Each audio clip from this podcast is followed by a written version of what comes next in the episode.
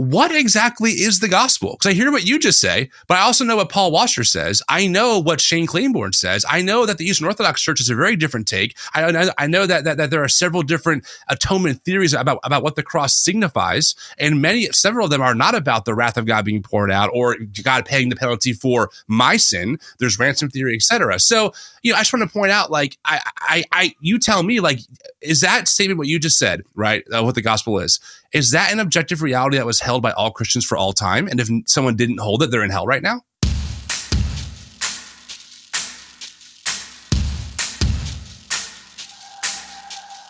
Well, often I think that, uh, man, we are really good at talking about people on the other side, doing shows, talking about what people believe that may disagree. And, and there's some value to that. I think that we sometimes need to do a better job at talking with people who are maybe on the other side or disagree about issues. And so that's what today's going to be. Today's going to be a really fun conversation with my guest, Tim Whitaker of the New Evangelicals, as we just kind of talk about faith and culture and our two different perspectives on how Christians should approach and look at these different issues. And so, well, let me, I'll do the background in a second. But first of all, Tim, thanks for joining me.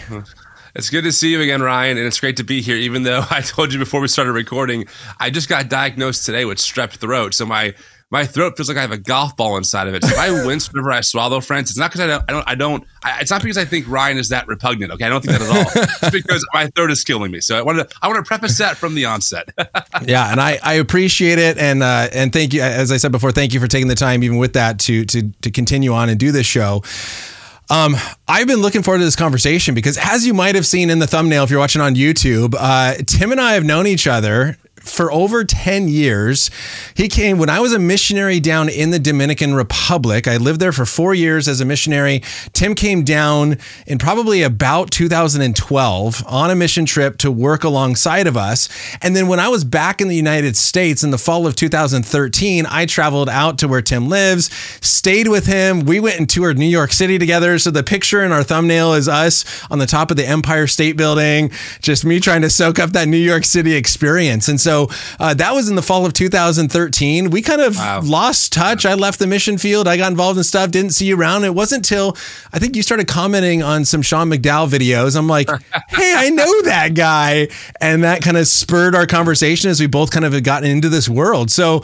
Um, so yeah, we we we send 60 second voice memos back and forth on Instagram, and that's been the extent of a lot of our conversations like, like as we maniac. throw out different we're, ideas. We're unhinged, Ryan. We're unhinged. You know? Yeah, you get quick shots, and you come back with 60 second responses, and, and that's been our conversation for the last while. But I I enjoy it because you you're someone. The reason I want to invite you on is you're someone that um, when I see sometimes uh, things uh, Christians talking in certain ways or something cultural, sometimes I'll throw that out at you and say, Hey Tim, I'm curious to get your perspective on this, or you're always willing to engage me when you post a video and I push back and say, hey, I don't know about that, if that's right. And, and we, we talk through it. And so I've always found that we have a very good, respectful conversation. And so I wanted to bring you on to have that for everybody else and hopefully model how to disagree well, but then also give anyone watching kind of some different thoughts on how Christians look at different issues. So I'm looking forward to it. I'm in. Let's yeah. do it.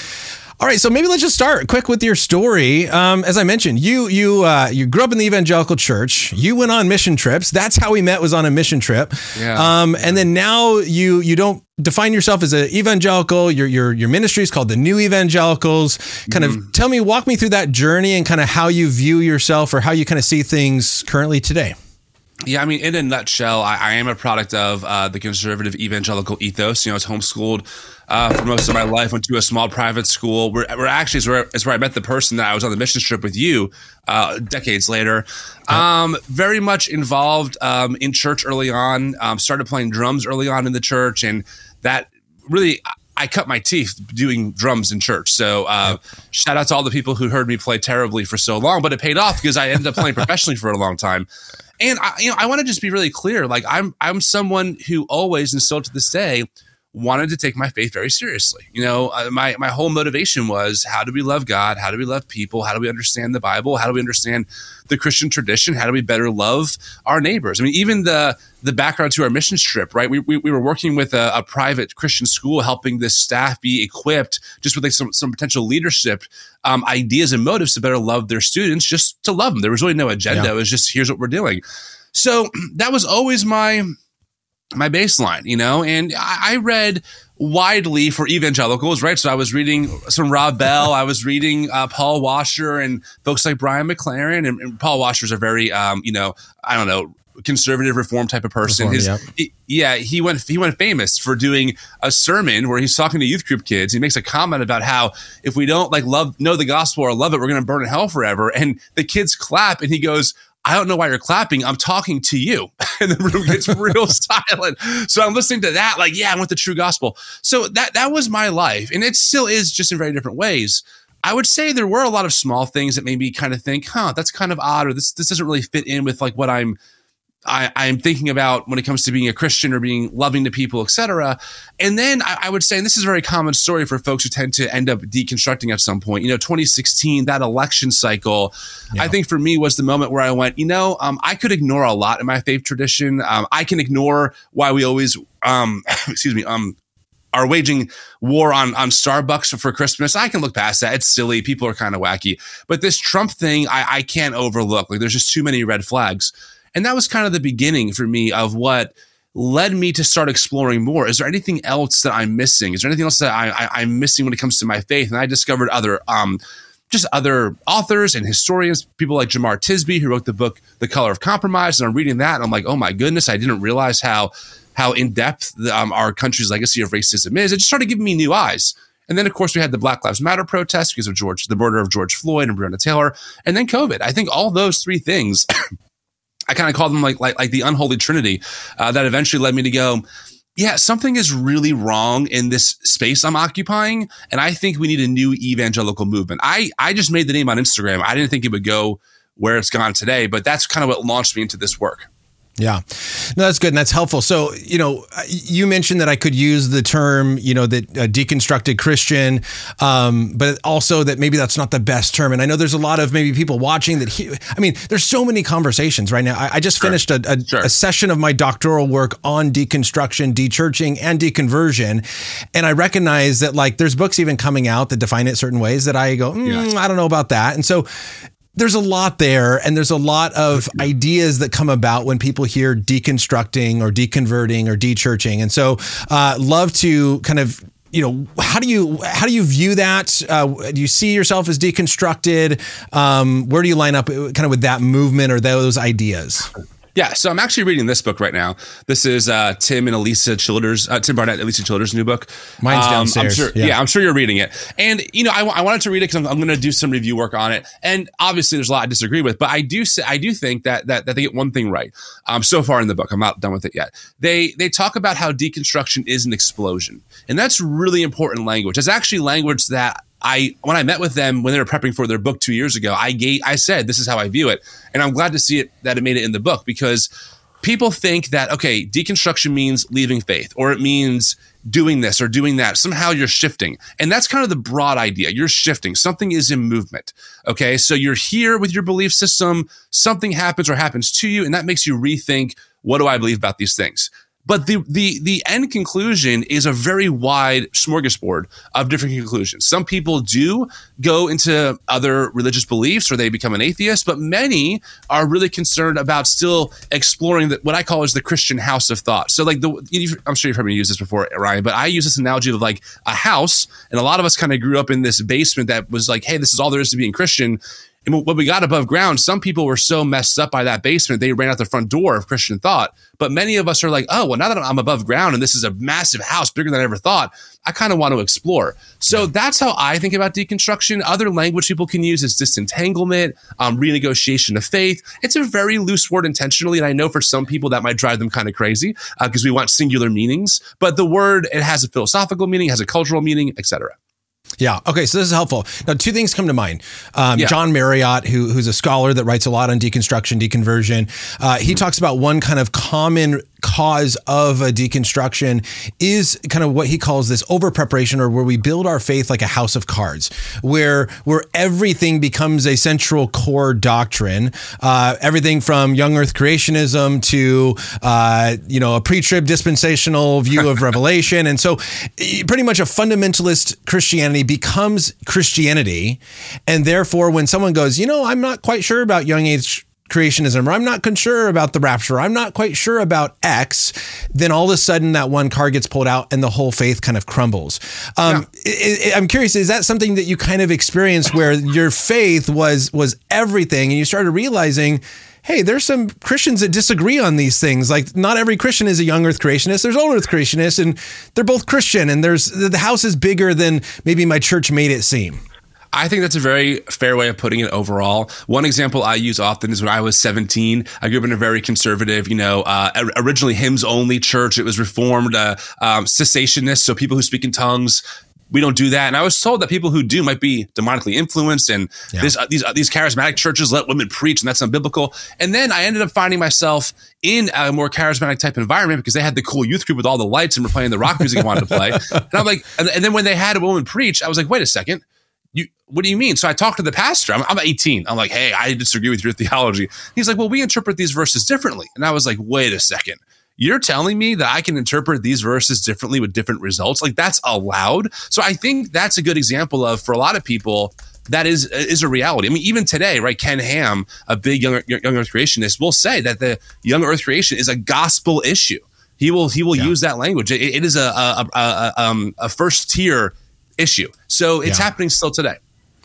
Absolutely. And, and I see it. I've been called a heretic, a false preacher, a blind guide, controlled Welcome by to the club. because I think that you don't have to be baptized to be saved. Uh, that I, you know, that that's mm. literally, or, or I hold to like a one saved, all like these sort of views makes me some false uh, teacher, blind guide, um, you know, all that kind of stuff. And so I get I, it. Can yeah. I just add to that really quick? Would you mind? Is that okay? Just to kind of yeah, flesh this out for, for your audience, yeah. because I'm, I'm assuming a lot of them maybe are curious to know how people like me in these other spaces think about it.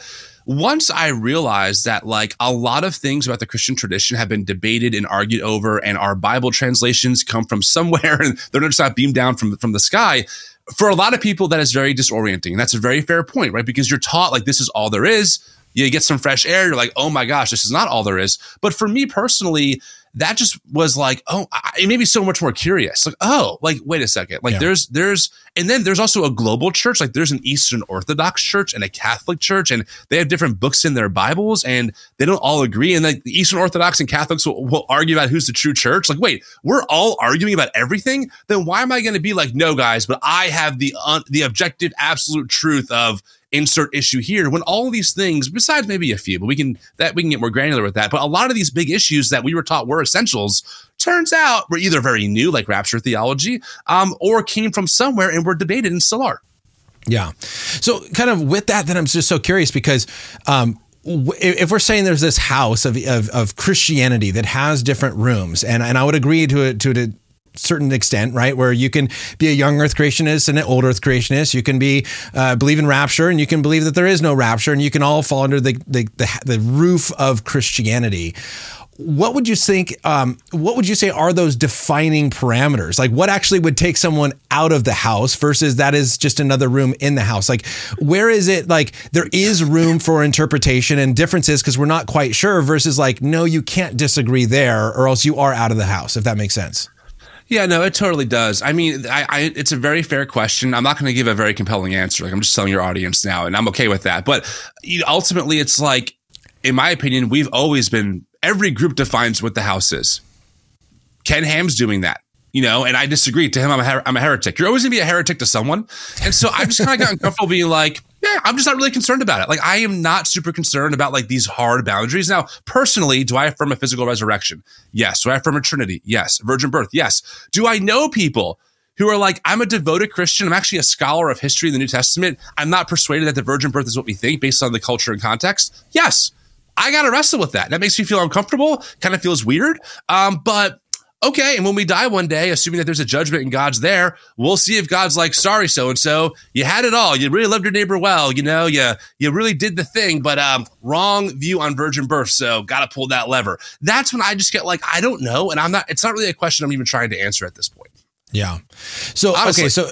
Yeah, no, I appreciate that. I think that's helpful. So I guess the last kind of follow up that comes to mind here is so it doesn't sound like you're saying that you're kind of a relativist or postmodern in the sense that like all views are right. Like, would you agree there is a right and wrong because we're trying to understand reality, but with some issues, it's hard to know which one is right, and therefore maybe we should have a little bit more grace? Uh, or are you saying, no, there actually is no right and wrong, and you can believe whatever you want on these sort of things, and you're still going into heaven because you're in the house?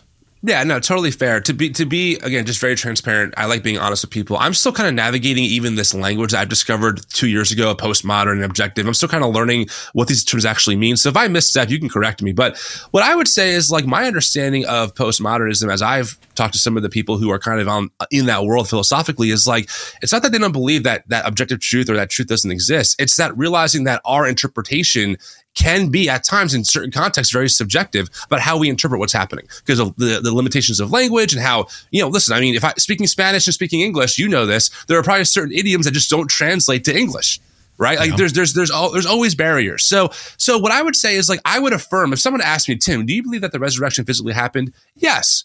Can i objectively prove it beyond a reasonable shadow of a doubt? No and neither can Sean McDowell, by the way. I asked him. But I'm just saying, like, no. And am, am I going to try and be like, listen, if you don't believe just how I do on these things, you're probably going to burn alive forever? Probably not, because the more I, I, I, I learn about the Christian tradition, even hell is very debated. Annihilationism, universal reconciliation, eternal conscious torment. These are very subjective things in the sense of we're trying to paint with our minds metaph- uh, uh, um, visuals to metaphysical realities that have been hotly contested for a very long time. Now, is there evidence for some of this stuff? Of course. I'm not saying there's no evidence. I'm just saying I understand how someone can say, hey, uh, you know, I read the data, I read the best available archaeological whatever, and I'm just not convinced that, that, that this thing happened in real life. I'd be like, okay, like I'm not going to convince you. I, fine, like to each his own on that. That's kind of how I see yeah. it.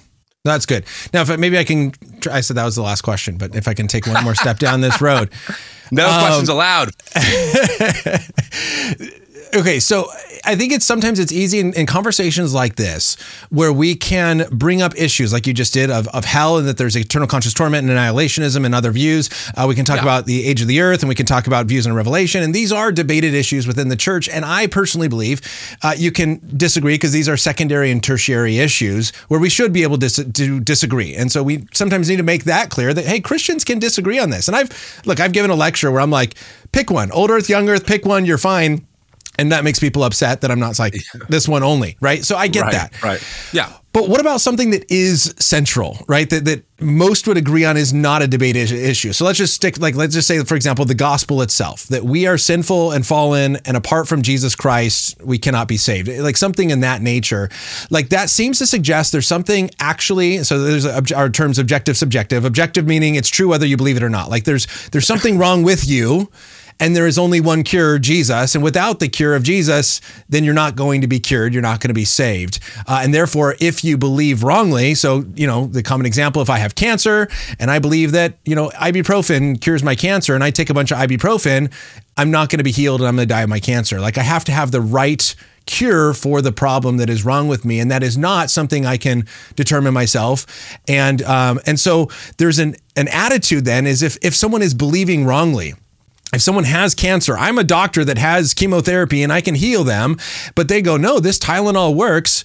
Do I just go, yay, go for it, take your Tylenol and hope, wish for the best? Or do I try my best to persuade them that what they think is an answer is not actually going to save them? So, to this, my, I, am giving a background story, but I, the, the question is, on something core to Christianity like the gospel, can we at least say there's something objectively wrong with us and there is only one cure? And therefore, if someone gets that wrong, I shouldn't just say, well, I'll die one day and find out. We should try to persuade and convince. Uh, wow. Yeah. Um, yes. Uh, okay. So, um, pin, pin in, in, in this conversation, me asking you a question about this. I, I, yeah. I don't, think that the Tylenol analogy is a good one for this because we're talking about metaphysical unknowns versus like scientific methods that we can test and do placebo effects and actually verify this is it. Um, just I just, want, I just want to point that out there. Um, so here's the thing. I mean, and, and, and I wanted to clarify what I'm going to say. I was asking when I was deeply formed by my conservative evangelical world. Deeply formed. This is not a liberal deconstruction question. I was asking this when I was 18 what exactly is the gospel? Because I hear what you just say, but I also know what Paul Washer says. I know what Shane Claiborne says. I know that the Eastern Orthodox Church is a very different take. I, I, know that, that, that there are several different atonement theories about, about what the cross signifies, and many several of them are not about the wrath of God being poured out or God paying the penalty for my sin. There's right. ransom theory, etc. So you know, I just want to point out, like, I, I, I, you tell me, like, is that statement what you just said, right? Uh, what the gospel is? Is that an objective reality that was held by all Christians for all time? And if someone didn't hold it, they're in hell right now. Well, okay, so a few different thoughts here. Does that make sense, though? Yeah, I think so. Okay. Here, here's how I would say it: is is you say is it an objective reality that all Christians have held at all times, and that's not what makes something objective, right? Something is objective independent of what we think or believe about it right? So, for example, when uh, the whole world believed that uh, the the Earth was the center of the solar system, the whole world was wrong uh, because that was objectively false. The sun was the center. Um, when we switched and Galileo came along and said, "No, heliocentrism is true, not geocentrism," the sun and the Earth did not switch locations, right? So, uh, when when something is objectively true, we're talking about how reality actually is, and that is independent of how many people believed it right? Uh, yeah. Mm-hmm. Go ahead. Sorry. Okay. So I, then, so, yeah. So then, with that though, you you bring up um, different views of uh, of um, now I just blanked on the word, but of, of what did Jesus on the theories? cross do? Yeah, atonement, atonement theories. theories. There we go. Thank you. And I interviewed William Lane Craig on atonement theories, oh, mm-hmm, and mm-hmm. Um, and so we kind of parse through all of these different things with his book on the atonement. And I think there are different things of exactly how does Jesus' death on the cross atone what does it do or how how does it get played out? And yes there is is it is it substitutionary atonement? Is it ransom theory? Is it christus victor theory? And there's different ideas. But where all of them do agree is this idea that jesus death on the cross did something that, that without the death on the cross, we would not be saved. Now, how exactly did his death on the cross save us? There's going to be disagreement, but they're all going to agree on that core that his death on the cross was necessary for salvation. And so I don't think that if you get an atonement theory wrong, that if you believe in Christus Victor and it's actually penal substitution or vice versa, that you're going to burn in hell. I think that's where we have to recognize there's a difference between a core doctrine where if I believe Bob down the street is going to save me, he, he's not. Now, if I believe uh-huh. Jesus uh-huh. saves, and he does, then I think I can be saved, even if I may have a false view or an incorrect view on exactly how he saves. Does that make sense? Yeah, and just to be clear, when you say save, you mean not going to hell and going to heaven ultimately? It's about an afterlife experience. Is, is, is that the key? Correct. Yeah, okay. So what I would say is I would agree with you completely that Jesus' death on the cross did something.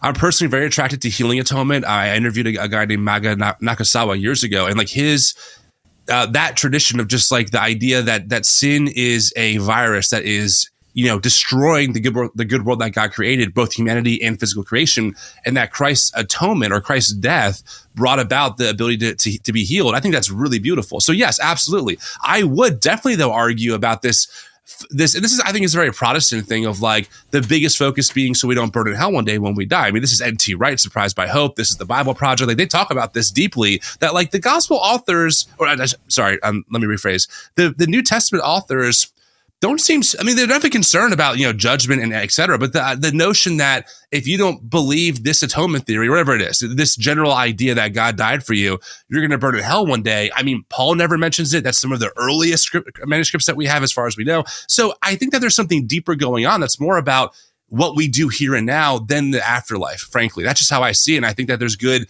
christian support for it even if other parts would disagree with me on that. Yeah.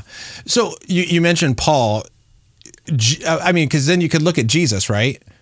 Jesus speaks about hell more than any other New Testament writer and is constantly calling oh, people to repentance. John the Baptist called people yeah. to, to, repentance. And so, mm-hmm. I mean, one could argue if, if, Jesus so clearly lays out this idea of eternal life, eternal destruction, you know, being sent away forever, like then, then Paul is like coming into the stage and writing to these churches that already have this foundation from Jesus. And then he is maybe addressing some other issues. And he's like, Hey, don't sleep with your dad's wife. And like, there's some, there's issues like that that Paul is coming along and trying to encourage people. And I think that's why it's important maybe to to understand the whole scope of Scripture and what we see from the very beginning, uh, rather than this one kind of aspect. And, and but I think what you draw out is, is such a good point: is that Christians often have taken different approaches and how we address the culture. And, and Richard Niebuhr talks about this in his Christ and Culture book, where um, there are Christians that have this like Christ against culture, right? This would be like a, a, a, Amish style, like culture is evil, stay away. Let's create our own little views. And then Niebuhr calls like what he says like the Christ above culture, like Christ Jesus is up there and we're just waiting for heaven, and like we just ignore what's going on here. Ultimately, Niebuhr argues that the the biblical view would be a Christ transformer of culture, that that the gospel applies to the here and now. God, your kingdom come, your will be done on earth as it is in heaven. Like it's it's not an either or but it's a it's a transformative thing that happens in the here and now. And so if, if we as Christians are going to ignore this cultural moment, then we're getting then we're missing something. Yeah, I yeah I would just say that, and we can move on from this, but I would disagree with you about the clarity of Jesus on hell. You know, the words Gehenna. It's been debated. There's people like Keith Giles and, and David Bentley Hart, for example, one of the greatest Eastern Orthodox minds of of, of our lifetime. You know, they, they they they have very different perspectives on those same passages. So that's all I'm trying to say is like I understand that. I'm not saying it's not. What I'm not saying, Ryan, is that you can't have that view that Jesus talks about hell a lot, and this is what hell is. I, I totally get it. I understand that people can get there, but all I'm saying is that well even that's been debated. And so how we think about salvation should be very, we should be, we should be very careful before we just assume that, oh, universally, the whole point of the gospel is saving souls from the depths of hell. That's not all that is to it, either here and now or historically. So that's all I'm saying personally.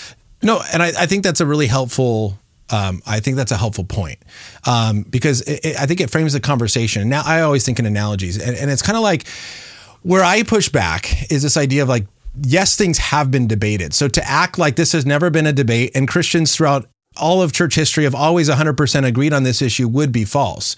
But I think like then the question becomes when can we confidently state a position because that's what we are convinced of, even though there has been a debate, right? So I think of like a jury trial where evidence mm-hmm. is presented, and just because there's a defense attorney arguing that he's innocent and a prosecuting attorney arguing that person is guilty, and just because there's a debate and an argument and evidence on both sides, does that mean the jury can't come to the conclusion, no, he is clearly guilty. Beyond a reasonable doubt, this person is guilty. We're going to send him off to jail. And you say, well, but it's debated they they had this week long trial that debated. It's like, yeah, there was a debate, and I think one side clearly won the debate, and so I am convinced of that. When when can we kind of use that more, that sort of more confident language, even though there has been a debate?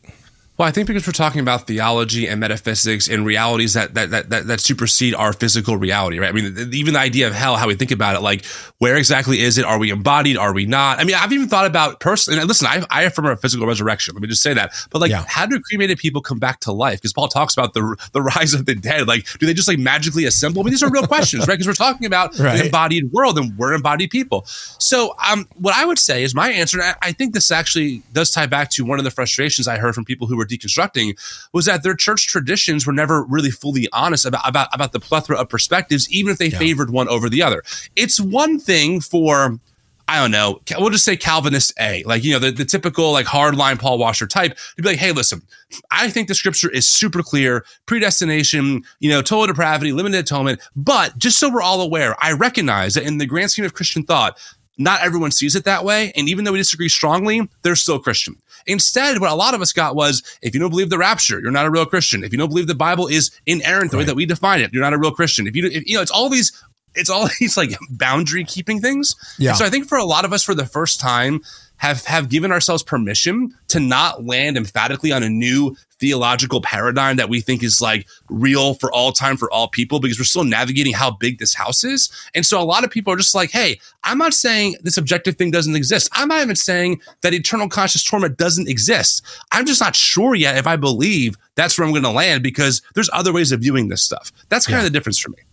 Yeah, and and and I would I fully agree there. Um, and that's where a lot of in my speaking events and I go places like last night I was asked uh, a question. Um, I did was doing a Q and A last night, and I was asked the question: Does God know my future? Did He plan out my future? And I right. said, here are five Christian views. Here's open theism. Here's Arminianism. Here's Molinism. Yes. Here's a compatibilism, and here is exhaustive divine determinism you know, I am proud how- of you, Ryan, for bringing open theism. Good job. I'm proud of you for that. That's great. I love um, that. That's so great. I said, here's how Christians have approached this question, and here are some positives and negatives of both, and, and that's often what I do. And like I said, I, I go places and I'm like, here, like I'm a I'm a very committed um, convinced old earth creationist. I'm not a six day literal young earth creationist. But when I go places, I'm like, here's young, here's old, pick one. Um, yeah. Christians disagree here, and again, like I said before, that kind of gets me in trouble. But so I agree with like we we when we construct this house again. I like I, I've always heard the house of cards. When we construct this house of cards, you have to believe rapture, young earth creation, all, you Calvinists and all this kind of stuff. Right. And if you don't believe that, you're not a Christian. I think right. that does a disservice because, uh, okay, so I, I, just got the question the other day texted in, um, which was if I have to believe that the Bible is an authority, then do I have to be a young earth creationist? because it's well science says old the bible says young and so either the bible's my authority and i'm a young or the science is my authority and i believe in everything is old and and when we've constructed that i think that I mean, studies show that leads a lot of students away from the faith because then they're convinced by their PhD professors who have studied this and researched it than a Sunday school teacher who taught everything was made in six days. And then they go, okay, well, then my Christianity falls apart because clearly science wins here. Uh, exactly. But it's us giving them, I think, uh, this incorrect um, position. Well, answer your point, it's compatible. John Walton's work on, on Genesis is great. He's a very, you know, pretty conservative dude theologically, but he has written great texts on Genesis. He's, he's one of the leading authorities explaining how, well, the context of Genesis 1 and 2 is not a science book. Like, like that's not what the authors are talking about, you know? So I think for a lot of us, we're realizing like, we don't have to make everything a, a, war. You know, is it science or is it the Bible? Like they're they're you know they're they well I don't want to say that person's name because he was an abuser, but there was someone who used to be an apologist who would say right that that that science tells us the the um the the what and then um theology tells us the why. I'm like, that's right. great. Like they're compatible in that way because science yeah. is the understanding of the physical, natural world, what we can learn about it. It doesn't have to be at odds with each other. But too often for a lot of us, we you know, grew up in like this place where it was like, no, the Bible is our science book. It's our health book in some in some places, right? Um, and it's like, well, I don't think the Bible is trying to be that. Just like how I would never use the Bible for a recipe book. Like I'm not going to make, um, I'm not going to make manna as based on what I see in the Bible. It's just not trying to do that. There's a bigger issue. There's a bigger story happening. Same thing for me. You could build an ark like Ken Ham did. I could do that. I, I, could take my faith incredibly seriously and build an ark. So, um, okay. So, switching a, a little bit, you, you, mentioned in your bio on your website, um, yeah, kind of along with this, you said you you you were pursuing deeper questions. Um, and it says, uh, let's see, while studying and questioning caused him to no longer be welcomed in his church community. Um, okay. And so I'm just kind of curious about that. Like, was it just because uh, I hear that a lot of like, I had an atheist reach out recently, which kind of was the comment of like Christians always say we're open to your questions, and then he started asking questions, and the church just like psh, shot him down. Like we don't ask that. Stop. You know, just have faith sort of thing. I'm just kind of curious what your experience was. Is as you started studying and asking questions, what was the kind of unwelcomeness of those questions within your church community? So um, I will say this: the church I was a part of before everything kind of fell apart was a great church. No one was abusive. I wasn't. I wasn't hurt. Any, like in the sense of I was abused as a volunteer or something. I loved it there, and I missed a lot of those people still. Um, it, it's not. A, it wasn't for me about the questions. My church was fine with asking questions. It was when I started coming to different answers and talking about them online under the moniker of TNE. Even though I, I my church and and and my my my account at the time were totally separate. I never talked about what I did. Um, they were concerned about the direction I was heading in with some of my, you know, perspectives on LGBTQ plus inclusion, um, et cetera, you know. Um, and so eventually they, they kind of gave me an ultimatum to either either stop being a volunteer drummer on their team for that, that, that I was on for the past six years or stop doing the work I was doing online. And at that point, I knew I just, I, I had to shake hands and say, you know, I, I got to move on. So that was kind of what happened there. Okay. Sounds good.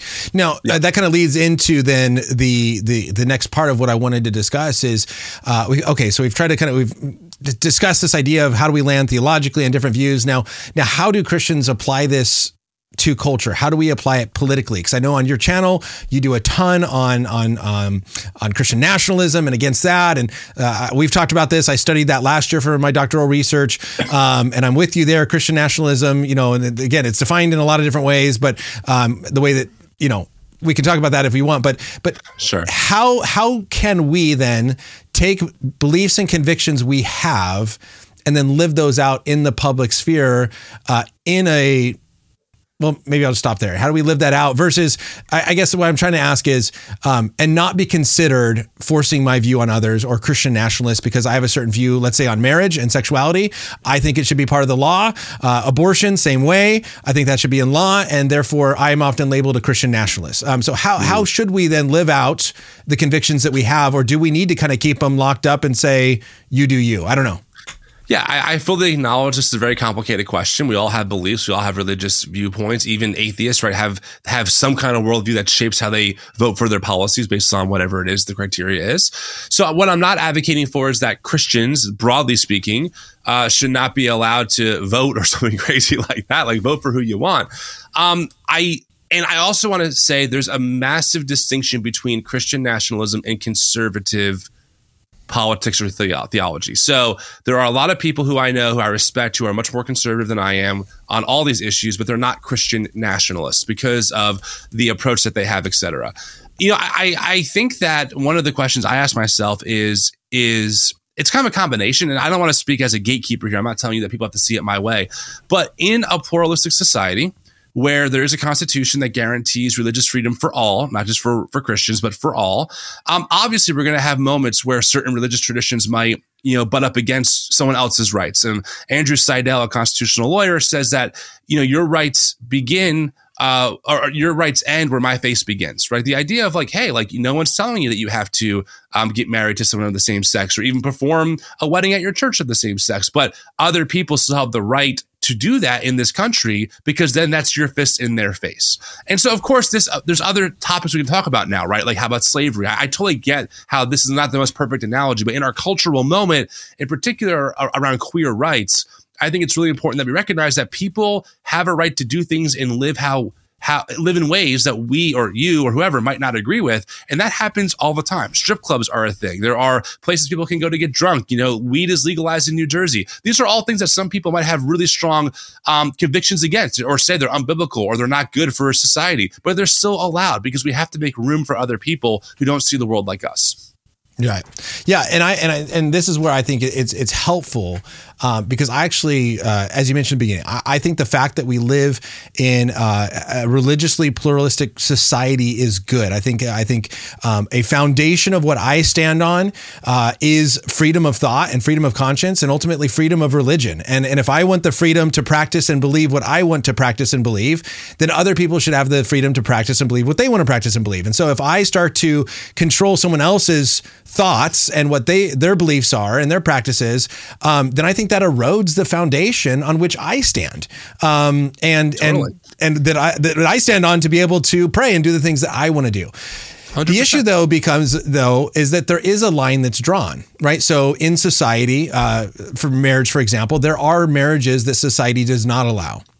And so um, mm-hmm. that's where then there gets to be this interesting question: is uh, on what standard then can we say no to one thing um, versus saying, well, just because everyone can have their own beliefs doesn't mean everyone can live out those equally. There are times where we draw a line.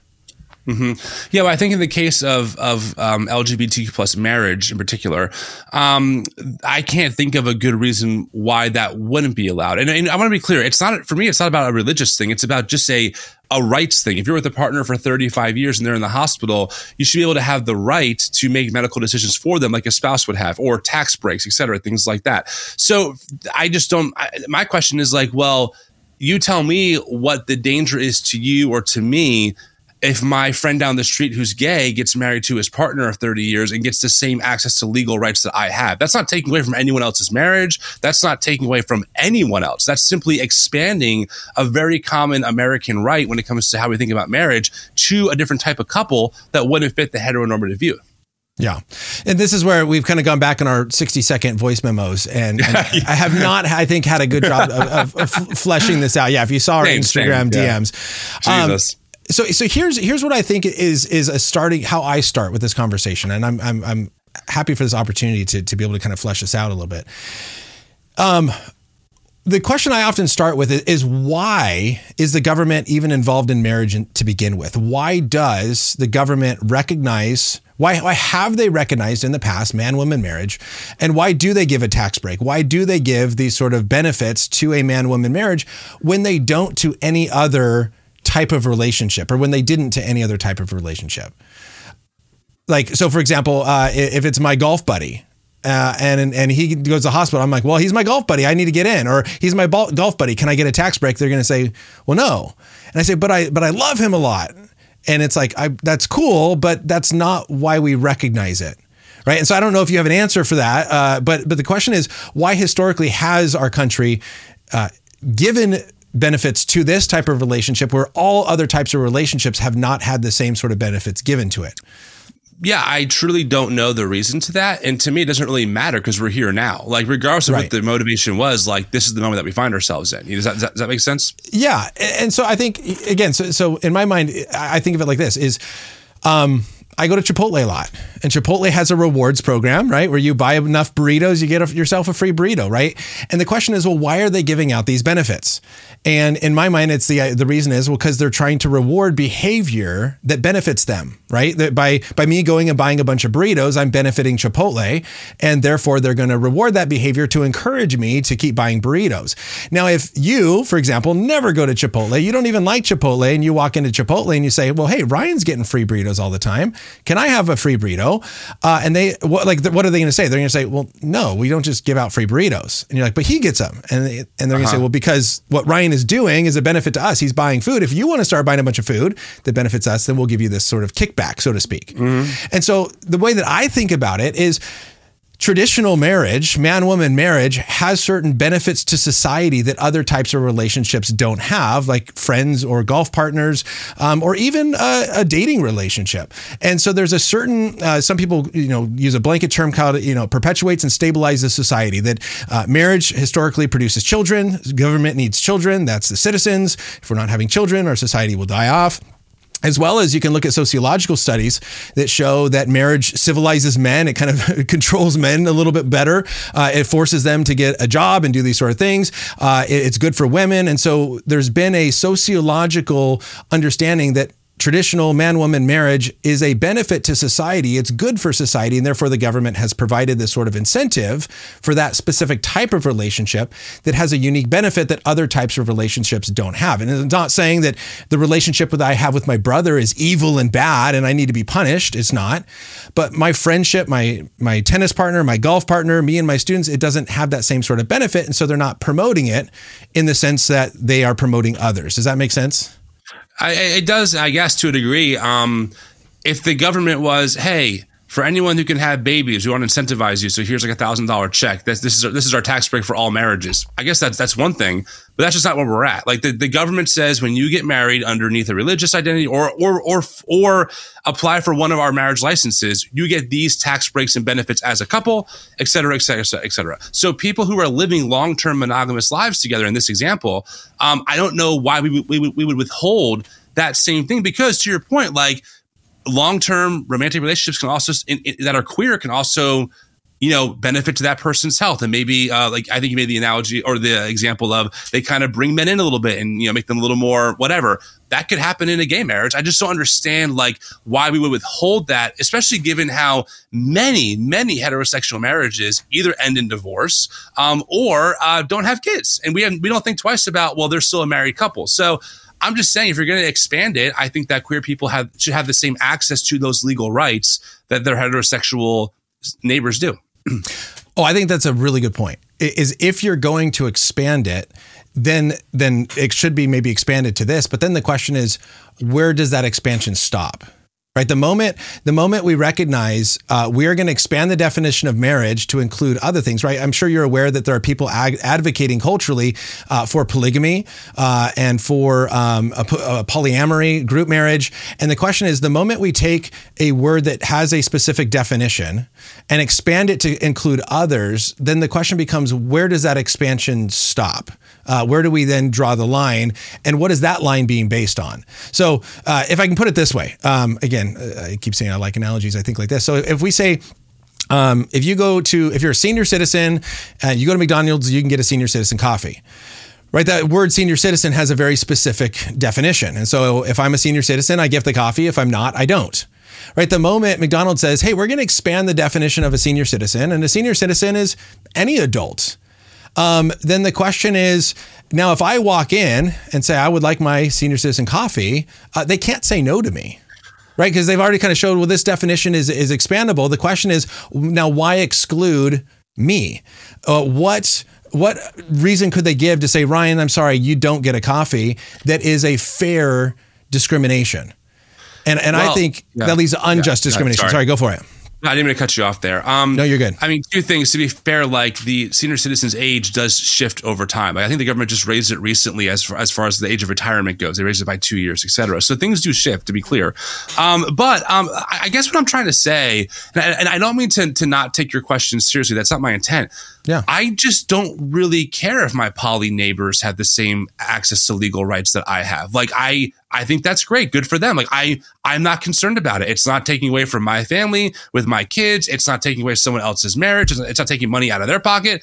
I'm fine with that. Like, and literally, that's such a small minority of the population anyway. It's probably like under one percent. If if we want to say, hey, people who are in committed relationships can get married to more than one person, and they can enjoy the same again, power of attorney rights and legal rights literally for me, fine. I, am just the only reason why that's an issue is because we think that that or people think that sex outside of a, a hetero, heterosexual um, monogamous marriage is sinful, and that usually, and, I, and this is not your argument. I know that you you argue very differently, so I'm not putting this on you. But in the common out, in the common understanding culturally, that's only happening because Christians have this super strict view of sexuality that they think everyone else must subscribe to, or we're going to lose the country, or like something bad's going to happen. And I'm just like, I don't think that's the case at all, and I just do not care if my poly friends get get access to the same rights that I have. I'm not concerned about it. I don't think yeah. twice about it. So then I guess I guess where my question would be then is where then would you draw the is there a line on who? Consenting adults. Consenting long-term romantic adults that want to spend the rest of their life with each other. Is kind of the idea behind marriage right? Like so, we're in this together etc so as far as consenting adults do you put a number on that? Well the age of adult is 18 right in America no no no sorry not the age but but how many adults Oh well, I mean, I, I, guess we can have that conversation, right? We don't want to pull like a like, like a Solomon situation here and have like hundred people that we're married to or something like that. Uh, so yeah, I mean, I'm sure we could talk about that, but again, like these are very rare exceptions anyway. I mean, the most I, I don't know what that number would be to be to, to be honest with you, but that's like a real rarity. You know that that would be like I have 40 long term partners. I want to marry all of them. You're looking at what like maybe five people in the U.S. I, okay, yeah. So, so, but, I'm, uh, I'm so yeah, there, there's two reasons. No, I think that's really good. I, I, there's two reasons why that comes to mind for me. Number yeah, one is, is, something like polygamy is something currently being practiced in the United States and is considered illegal, right? So it may be a very small yeah. group of people, but there are people that want this to be legal. And currently our government is saying no. Now, mm-hmm. if we are saying marriage is for any consenting adults that love each other, then mm-hmm. I don't think that we can justly discriminate against them. I think that's unjust discrimination, right? It's just like saying uh, this coffee is for anyone. If I walk in the restaurant and say I'd like a coffee and they say no, what reason can they give me that would be a justified reason to withhold giving me that coffee? And I don't think there's any reason, right? Well, the moment they say this is for anybody. And so there are some people there that do want polygamous relationships. Um, and so the question is if we want to be just in our discrimination, then I think that we should have to allow that. But the second thing I think, and the bigger reason why I ask this is I'm often accused of of being unjust, hateful, discriminating, anti whatever person because I draw some lines on who I think should and should not be able to get married. And my mm-hmm. common response when I teach this to students is everyone draws lines, mm-hmm. right? So everyone will say you need consent, right? I think mm-hmm. that's a almost universal, like there needs to be consent. The question is, well, why consent? Well, you just you have to have that. Okay, so we've all drawn one line. It needs to be consenting. And then I often ask a student, oh, I, I kind of work through this with my students, and I say, okay, what if there's a 40 year old man that consents with a 10 year old girl? Are you good with that? And they'll say, well, no, right. you have to be old enough. Okay, so now there's an age requirement. That's a second line. And I say, okay, so if there's a 25 year old man, a 20 year old girl, they're both old enough, but they're brother and sister. Are you okay with that? And almost everyone will say, well, no, that's incest. That's wrong. Okay, so there's a third right. line. You can't be related. And I say, okay, so as long as you're not related. One man and four women. Well, no, that's polygamy. It can only be two. Okay, that's another line. So I often will say to my students, as me as a Christian, I only culturally draw one more line than almost everyone else. Mm-hmm. And that is it needs to be the opposite sex. And I'm Right. labeled as this intolerant, hateful person. How dare you limit people when all of us limit with lines? The fundamental question then becomes well, why have you drawn the lines that you've drawn? Is it just Well, based on your personal preference? And I just think that's icky and gross, and therefore, no. I think we can all agree that's wrong. Or is it because of some, as I- how I argue, a natural law argument based on reality that is not dependent on what I think, but based on what I think I discovered? So that that's Uh-huh. where I have a hard time. Is is the mo? Is we all draw those lines. Why am I labeled as such a horrible person when you also have a line, Tim, on certain people that should not be able to get married? Yeah, well, I think And you, you don't label me that way. I'm not saying to No, everyone that that's right, what you do, right, but I, I right. get that online.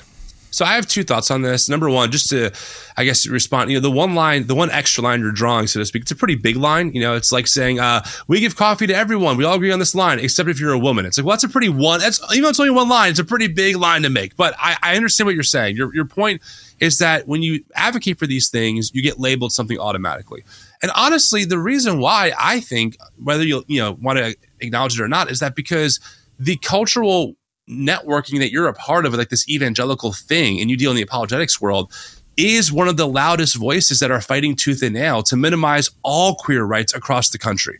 There's been a record level of anti trans legislation, over 500 bills last year alone, most of them funded by things like the ADF. These are big Christian organizations fighting for quote unquote biblical values. So while you might not subscribe to that argument, you're going to get lumped in because you're identifying as someone in that space. And you would say, yes, I think that, you know, we shouldn't have uh, queer marriage. So the other thing I'll, I'll say too is that, and I know you and I have discussed this, and I'm not putting this on you directly, so don't mis- misunderstand, but we have to acknowledge not just the hey we have this opinion we love you but we, we're gonna we disagree here on the politics but we've had decades of evangelicals um, Jerry Falwell and many others who have done a lot of like direct attacks on queer people. Jerry Falwell blames 9/11 on the queers and the the feminists. Um, the AIDS crisis. Uh, so many Christians were just absolutely brutal to gay men. So it's like we have to acknowledge that that, that, that for the queer community there is a history there. That's not lost on them. And then Yeah. you think about some of these people who are in power. They hold positions of authority,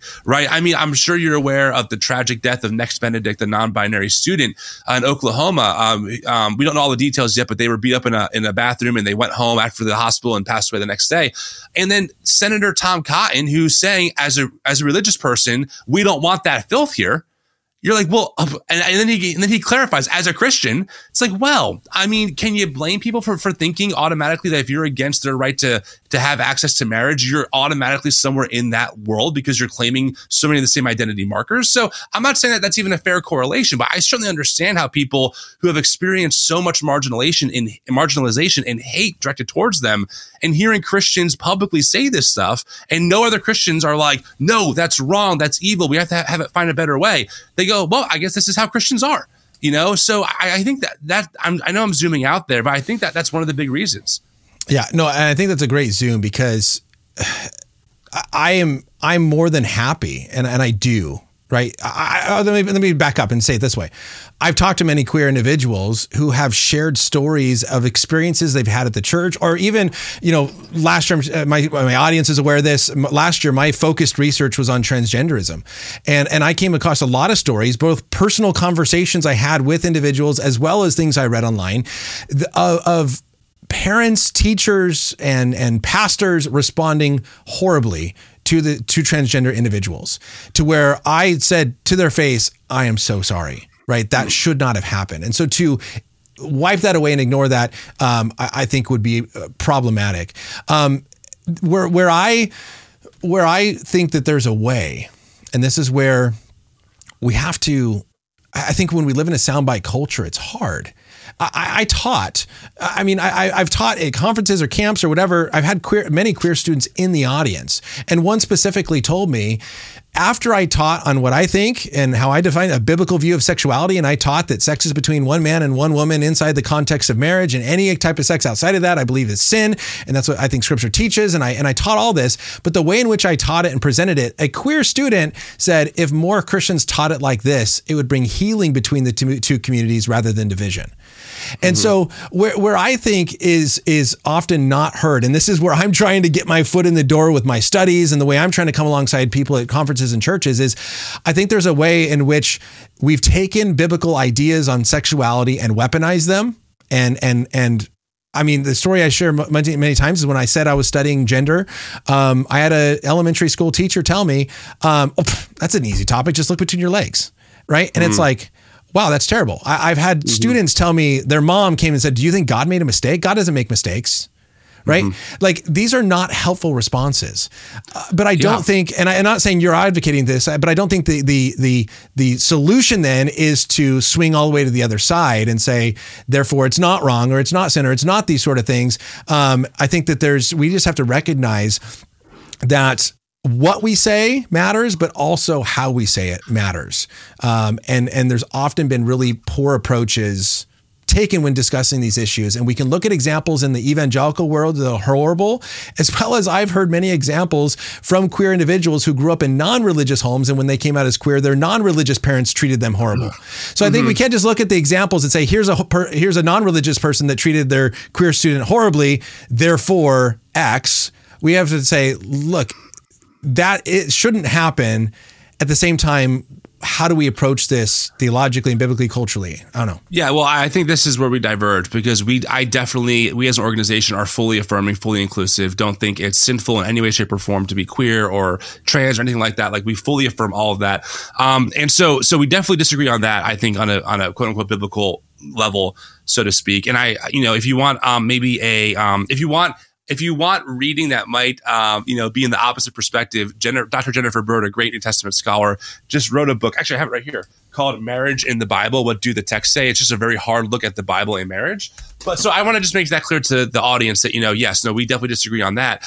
I think what I would say, and I, I know again, we're going to disagree here too. So my my goal isn't to push you too hard, but I, I, would say that one of my biggest disagreements with you, because I, I, do think that you're a good faith person, that we've had many good conversations, is that I just don't know how many more examples we have to present or or or how many more people we have to show to communicate to folks like you who are kind of in this role but more moderate that that that that, that the toxin is coming from from the predominantly white evangelical world like it just is. Charlie Kirk and Turning Point USA, major $50 million a year organization, all about attacking trans people. Matt Walsh and his audience, which are mostly white evangelicals. I mean, there's there's so many things happening behind the scenes and publicly that are said in the name of God. Michael Knowles, um, you know, who's a Catholic, we have to eradicate transgenderism, and people applaud that. So when trans people see that, of course they're scared. If you saw, if you saw an, um, a massive organization with tens of millions of followers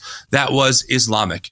And they were saying, Christianity should be eradicated. You would be like, oh, these people are coming after me. And then they're like, well, no, I don't mean Christians, just Christianity. You're like, well, there's no difference for me. I am a Christian. I'm part of Christianity. So once you flip the script to a different group attacking you, I think it gets a lot more clear of how other people perceive and see these, these comments that are said over and over and over again.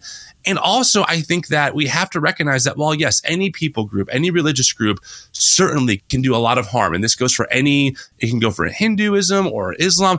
In America, we have a white evangelical nationalist problem.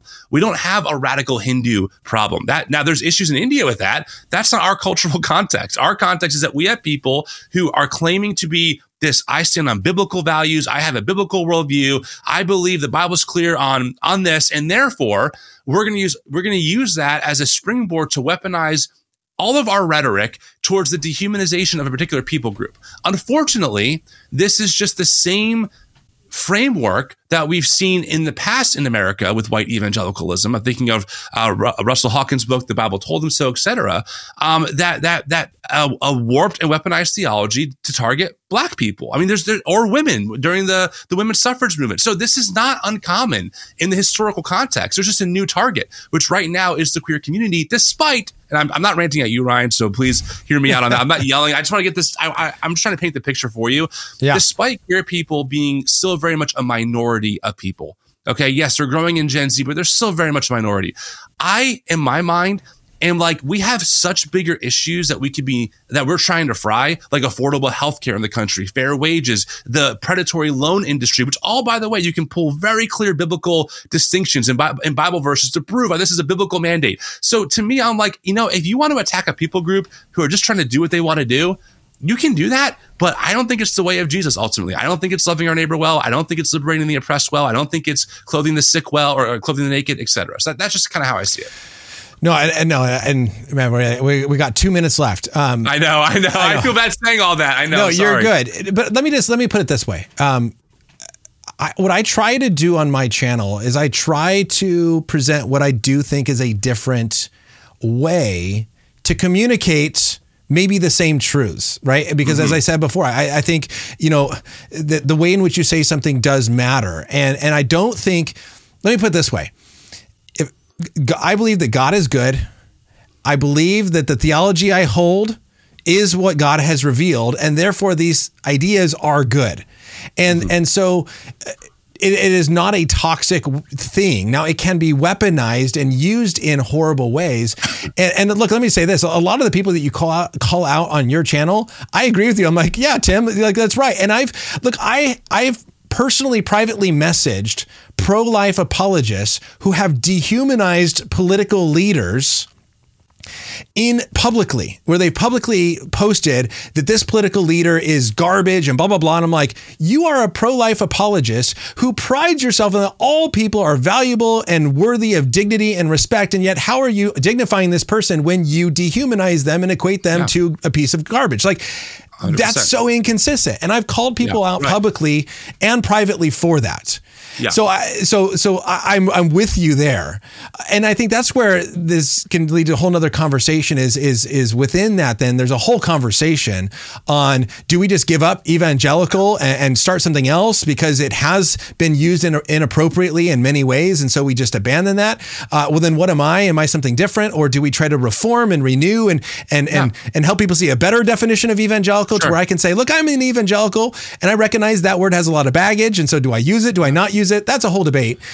The yeah. issue that I come down to is how do I come alongside the church in my ministry who holds to some of these theological views where we will disagree theologically on, on what scripture teaches, but present it in a way that you're not dehumanizing, where you can have a queer individual sitting in the audience that says, I, I, I, maybe disagree with you, but I feel seen, respected, loved, heard, even though you hold to the idea that something is sinful or something is wrong or something, whatever that may be.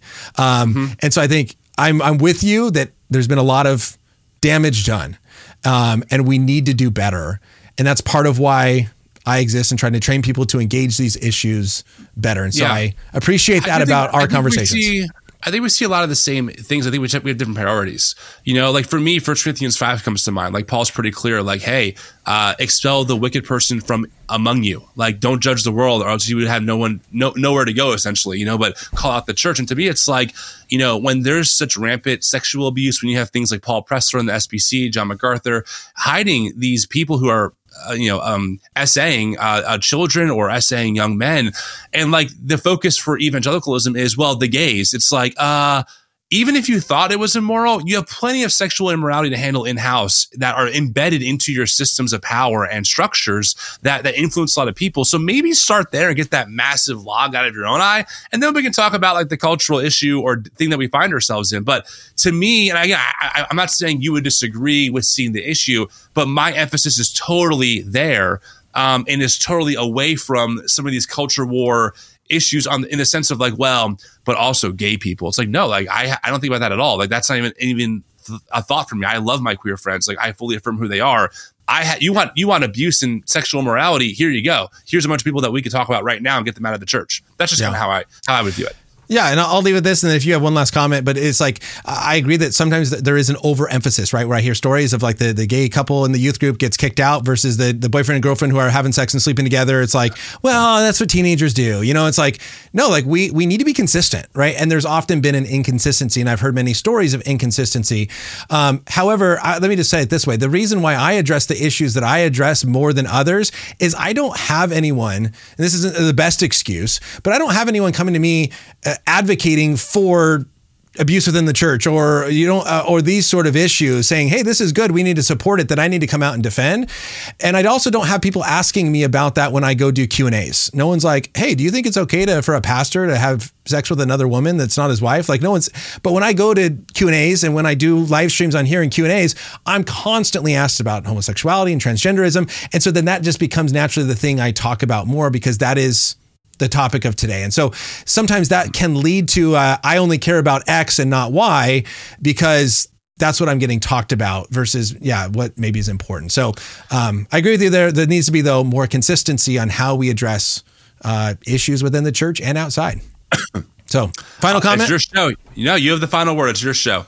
All right, Tim. Well, thank you so much for for sitting down with me, having this conversation. I'm glad that we could finally have it and and and have a better uh, more than 60 seconds. Uh, now yeah, it's 60 minutes yes. or 63 minutes. Uh, but I know this conversation will continue, and there's it brought up a lot more stuff, and so maybe in the future we'll have another uh, show, another conversation. But um, I link to uh, your Instagram, your stuff are below. Actually, I'm going to in a little bit. Uh, anything else you just want to say as far as like you know what you're doing? No, no, that's it. I appreciate you having me on. It was, it was a great conversation. All right. Um, all right. Thank you so much. Here, let me, I forgot to do this really quick. Let me just do a closing intro. All right. All right, everybody. I, I hope that was uh, interesting and fun for you and just getting some different perspective. And hopefully, hey, Tim and I, we, we appreciate each other. Uh, it goes back a long time and uh, our conversations, our friendship. And so um, hopefully this is helpful, beneficial, seeing things from a different perspective and learning how to do this well. And that is uh, what I want to emphasize here is how do we come alongside hearing other sides and doing it well. And for me, it also, well, hey, sticking to what we believe. Clearly, Tim did that. I did that as well. So anyways, a bunch of shows are going to pop up here on the side to continue to help you think well. I didn't say this at the beginning, but my name's Ryan Pauly. This is show Think Well, training you to think well about the Christian faith and engage the culture well. I'm going to be gone for a couple weeks, but I'm going to have some videos and lectures that I've done at different conferences coming out. Uh, but, but coming back on like the 18th or 19th is when I'll jump back into my series, walking through our Min Bobby's book on why there is no God. So you can look for that next live video then. Until then, there'll be some other kind of lectures coming out. And uh, until all those things, and hey, until the rest of this, or while you go throughout the rest of your week, I don't know what I'm saying right now. Have a blessed rest of your week. Goodbye, everyone. Thanks for watching, and thanks for being here. Have a good one.